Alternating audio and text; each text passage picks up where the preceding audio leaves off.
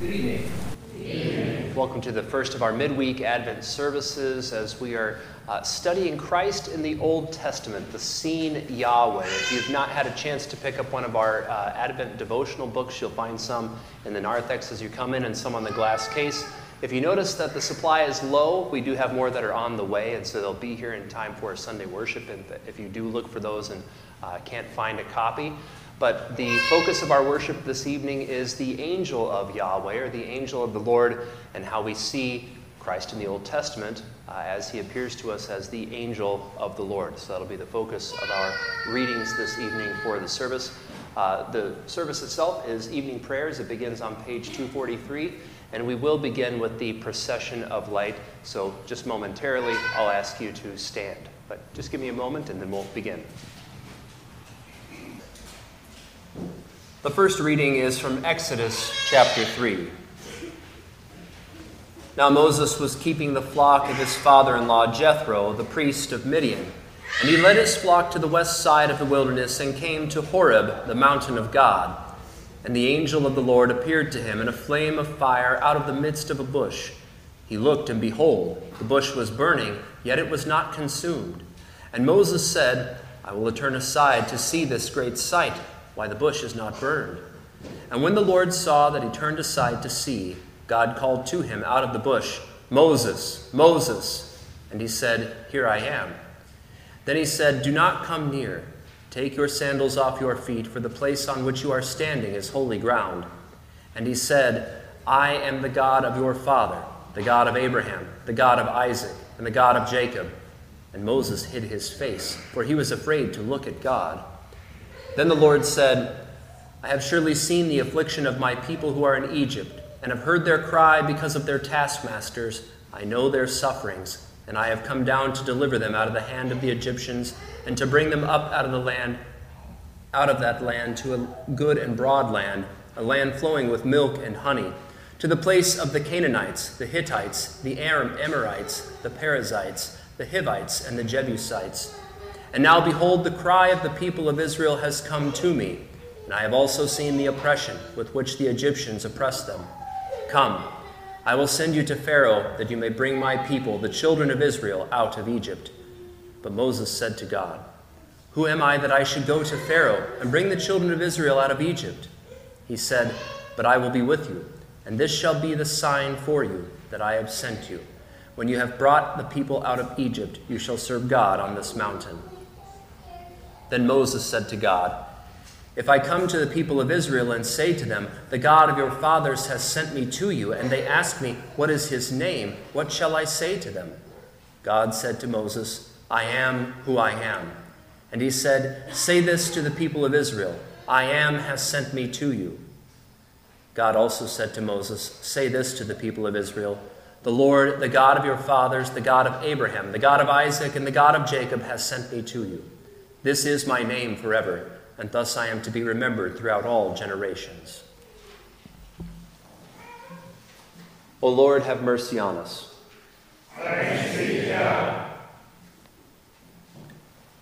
The second reading is from Hebrews chapter 1. Long ago, at many times and in many ways, God spoke to our fathers by the prophets. But in these last days he has spoken to us by his Son, whom he appointed the heir of all things, through whom also he created the world. He is the radiance of the glory of God and the exact imprint of his nature, and he upholds the universe by the word of his power. After making purification for sins, he sat down at the right hand of the majesty on high, having become as much superior to angels as the name he has inherited is more excellent than theirs. For to which of the angels did God ever say, you are my son. Today I have begotten you. Or again, I will be to him a father, and he shall be to me a son. And again, when he brings the firstborn into the world, he says, Let all God's angels worship him. Of the angels, he says, He makes his angels winds, and his ministers a flame of fire. But of the Son, he says, Your throne, O God, is forever and ever. The scepter of uprightness is the scepter of your kingdom. You have loved righteousness and hated wickedness. Therefore, God, your God, has anointed you with the oil of gladness beyond your companions. And you, Lord, laid the foundation of the earth in the beginning, and the heavens are the work of your hands. They will perish, but you remain. They will all wear out like a garment. Like a robe, you will roll them up. Like a garment, they will be changed, but you are the same, and your years will have no end. And to which of the angels has he ever said, Sit at my right hand until I make your enemies a footstool for your feet? Are they not all ministering spirits sent out to serve for the sake of those who are to inherit salvation? O Lord, have mercy on us. Thanks be to God. Grace, mercy, and peace be to you from God the Father and from our Lord and Savior, Jesus Christ. Amen. The angel of the Lord encamps around those who fear him and delivers them. So wrote King David in Psalm 34 by inspiration of the Holy Spirit. The angel of the Lord, or uh, as it appears in the Hebrew Old Testament, Malach Yahweh, has been a source of intense study and intrigue for centuries. Just who or what is the angel of the Lord? Why is the A an angel capitalized in many English translations of the Bible? Those of you who've been reading the devotion book for Advent already know the answer to one or both of those questions. So, who is the angel of the Lord? In short, it is Christ. To add a little more background, it's also helpful to know that in both the Old and New Testaments, the word for angel literally means messenger. But let's keep digging in, shall we? The reading from Exodus chapter 3 makes it quite plain. We're told that the angel of the Lord appeared to him, that is to Moses, in a flame of fire out of the midst of a bush. Then, for the rest of chapter 3, the angel of the Lord is referred to as the Lord, God, I am who I am. The Lord, the God of your fathers, the God of Abraham, the God of Isaac, and the God of Jacob. Pulling all of this together, we learn that Moses is speaking to God the Son, the second person of the Holy Trinity. Now, how is it that we can say this with such certainty? Well, oftentimes, when either the Father or the Spirit are mentioned in Scripture, we're given direct reference to either the Father or the Spirit. In the Old Testament, it can sometimes be more difficult to clearly discern whether it is the Father or the Son who is speaking, but nevertheless, we are given a clear witness to the Holy Trinity throughout the Old and New Testaments. Now, you may be thinking, but Pastor Bibb, in Exodus 33, God told Moses, You cannot see my face, for man shall not see me and live. Yes, it's true. Amen. God said this to Moses.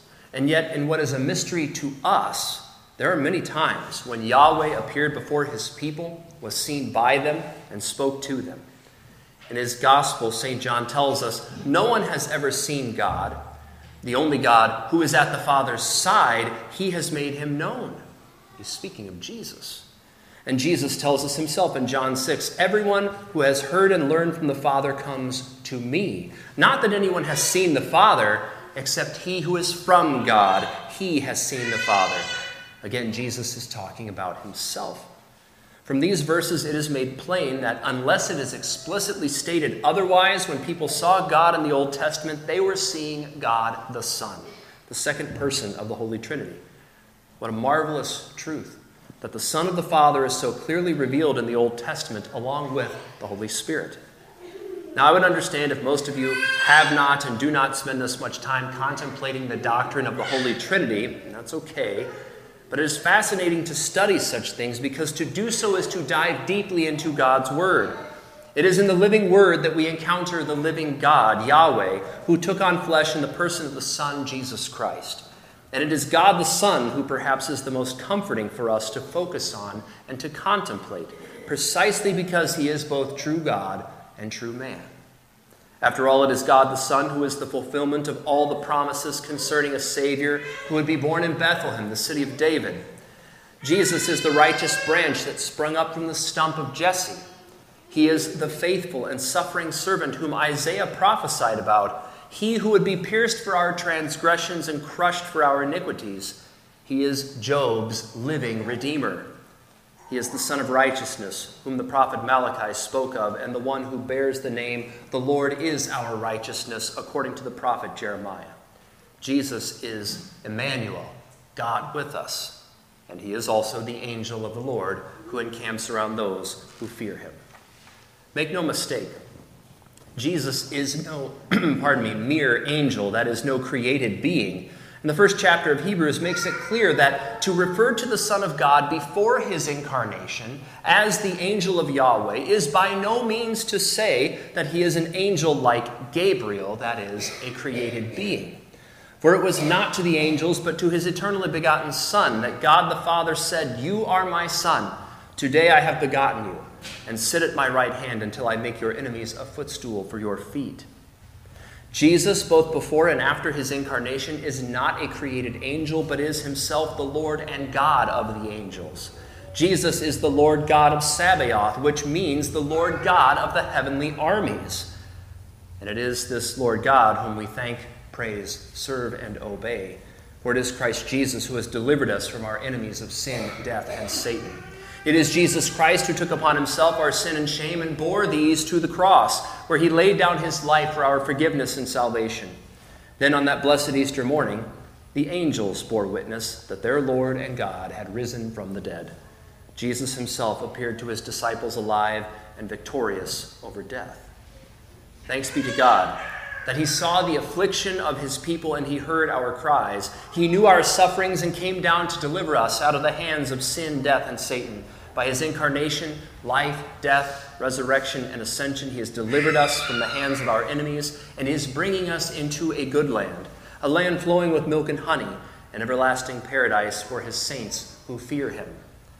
All of this is God's free gift to sinners who hear his gospel promises and by the power of the Holy Spirit believe them. The angel of the Lord encamps around those who fear him and delivers them. Dear saints, your Lord Jesus Christ is with you. He dwells with you and encamps around you in word and sacrament now and is coming again on the last day. He has delivered you from your enemies. Blessed are all those who take refuge in him. In the name of Jesus. Amen. Now may the peace of God, which surpasses understanding, watch and guard your hearts and minds in Christ Jesus. Amen. Again, good evening and welcome. This is uh, the first of what will only be three midweek services this year. It's a little different with how compressed the church year calendar is. Typically, of course, we would have four midweek services along with our four Sundays in Advent, but it just so happens that the fourth Sunday in Advent uh, is also Christmas Eve. So in the morning, everything will be purple, and then in the evening for our Christmas Eve service, everything will have changed then to white, which means then there's no Advent for midweek because we're already into the 12 day season of Christmas at that point. So we do hope that you're able to join us uh, for weeks two and three as we continue through this series. And again, uh, as you are able, uh, pick up one of those devotion books, and if we're out, there will be more uh, for next week. So you're welcome to those as well. Uh, as far as our schedule goes for the rest of the week, I don't have it printed here on the bulletin, uh, but we have uh, choir later on this evening here, just as soon as we conclude, and then, of course, uh, services on Sunday. So we hope to see you then as you are able. God's peace be with you. I'll greet you at the door.